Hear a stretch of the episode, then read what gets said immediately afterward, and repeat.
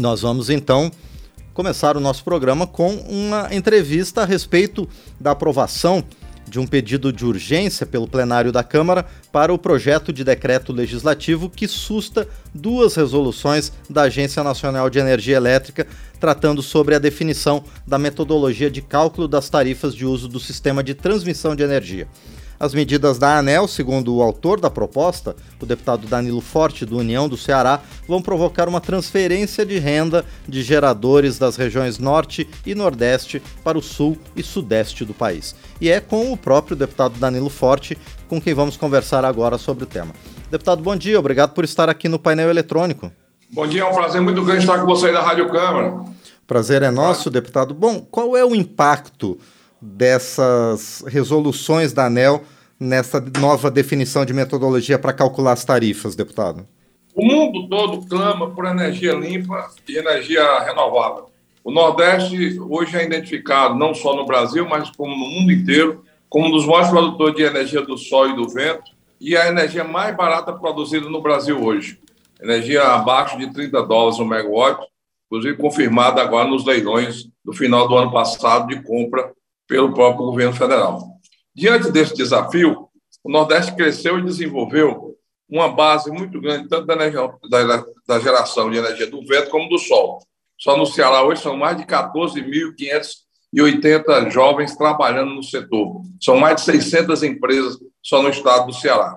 São mais de 60 bilhões de reais em investimento, que estão, inclusive, muito preocupados com a insegurança jurídica gerada por essas resoluções da ANEL, que há 10 anos é, o tempo entre a concepção de um projeto, a elaboração, a aprovação, inclusive nos órgãos de meio ambiente, e a chegar até a geração. Em 10 anos, você não pode ter a insegurança que pode haver mudanças na metodologia da cobrança da transmissão e nem pode ter haver mudança do que diz respeito à entrega do, da geração para o mercado consumidor as regras estão definidas. E quando a ANEL faz isso é, da forma como foi feita, surpreendendo o mercado, isso se reflete imediatamente na suspensão, inclusive, de vários projetos que estavam em implantação. Você tem uma ideia? É, em São Gonçalo da Maré do Ceará, tinha um projeto de energia solar que ia empregar 1.400 pessoas, que a empresa mandou suspender. Por quê? Porque, porque agora, da nova regra, já não se viabiliza economicamente. Em Jaguaretama, no interior do Ceará, tinha um projeto de energia solar de 3 gigas de produção que a, o Fundo de Investimento Internacional mandou suspender a execução. Por quê? Porque também está insegura com relação a essa nova metodologia. E quem define política pública é o Congresso Nacional. Não podemos mais delegar às agências reguladoras o papel de legislar, normatizar, fiscalizar e punir. A República é muito clara, foi por isso que ela criou o poder legislativo para legislar, o poder executivo para executar e o poder judiciário para julgar e punir quem não cumpre as leis.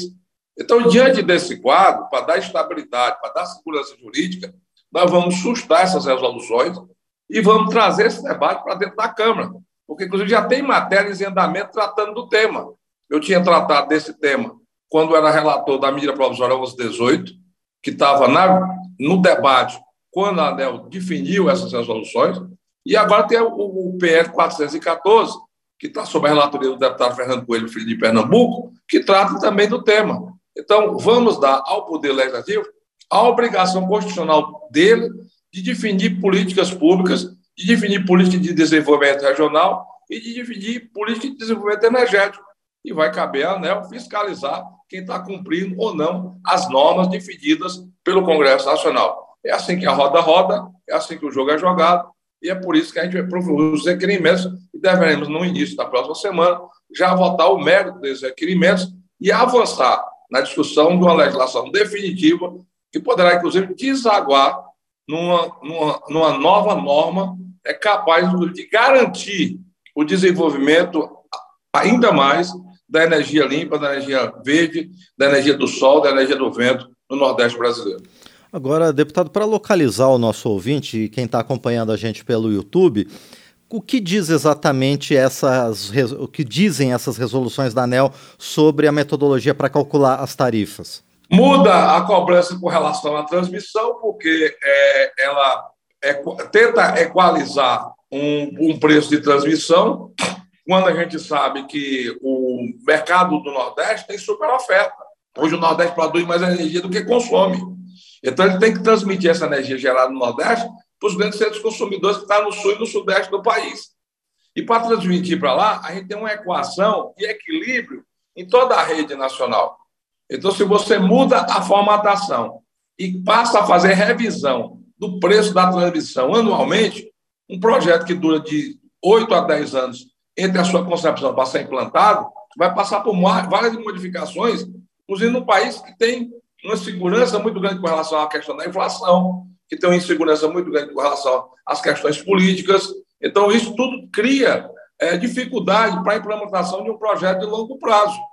E, por outro lado, também, na questão da, do sinal locacional, ele prioriza o consumidor local. Só que, no primeiro momento, enquanto tem super oferta, o preço baixa. Mas depois que você acaba os investimentos e depois que você deixa de implantar novos projetos e passa a implantar esses projetos perto do centro consumidor, mesmo com eficiência menor, você pode plantar um projeto de energia solar em Sorocaba, em Taubaté, em São José do Rio Preto. Só que nessas regiões produz café, produz laranja, produz fruta, produz soja, e você vai produzir isso? No cascalho do Nordeste? 82% do solo do Ceará é cristalino, é cascalho e é pedra. Como é que você vai produzir isso lá? Então, quer dizer, não dá simplesmente para você mudar né, a lógica que o Brasil conseguiu alcançar e ter para cada setor, para cada região, o seu foco de desenvolvimento. É a garantia da sustentabilidade da floresta amazônica no norte, é o centro-oeste punjante produzindo grão, produzindo algodão, né? é o centro-sul, sudeste industrializado né? e produzindo também muito para o agro, e ao nordeste a oportunidade em 500 anos que foi dada essa agora da energia, e nós não podemos descartá-la. Então, o que está em jogo é exatamente toda essa expertise que hoje faz com que o Nordeste produza uma das energias mais baratas do mundo e que pode, inclusive, gerar uma política de reindustrialização. Os candidatos agora no, nos debates da eleição presidencial, todos dois estavam dizendo que queriam reindustrializar o Brasil. O caminho para a reindustrialização é energia verde, energia limpa, energia barata.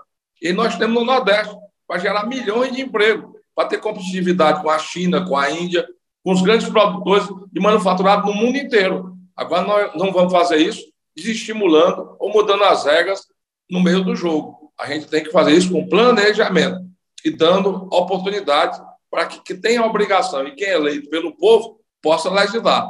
O Congresso Nacional é eleito pelo povo para criar políticas públicas e para aprovar projetos de desenvolvimento regional. Essa é a nossa obrigação.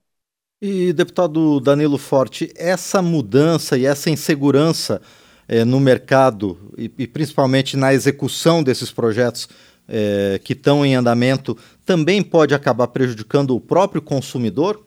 No segundo momento, sim. No segundo momento, com certeza, quem vai pagar a conta de novo é o consumidor. Porque você é, diminui a oferta e quando você impede o desenvolvimento de um segmento que está dando certo, comprovadamente está mudando o IDH, o índice de desenvolvimento está no Nordeste como todo, está atraindo fábricas de aerogeradores, pás de geração de eólica, painéis de energia solar, está empregando a juventude. Você, com relação a você, com certeza, você vai criar de novo uma frustração para a economia nordestina e brasileira e vai perder competitividade a nível internacional. E, deputado Danilo Forte, esses projetos que o senhor havia citado numa resposta anterior, que estão em discussão aqui na Câmara, de que forma eles disciplinam o setor? Criando um normativo, criando uma transição, buscando um equilíbrio entre os preços da transmissão, que é um componente importante para priorização, para a escolha da localização da implantação dos projetos de geração, e, ao mesmo tempo, ofertando segurança jurídica para os investidores.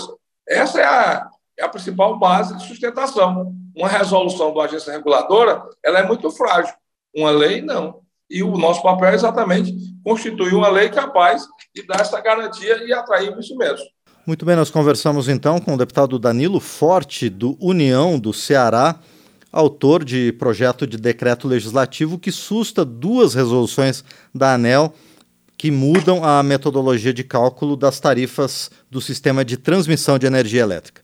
Deputado Danilo Forte, mais uma vez agradecemos por sua presença aqui no painel eletrônico e desejamos sucesso ao senhor na continuidade da negociação a respeito dessas propostas que, como o senhor comentou, devem ser votados na próxima semana no plenário da Câmara. Muito obrigado.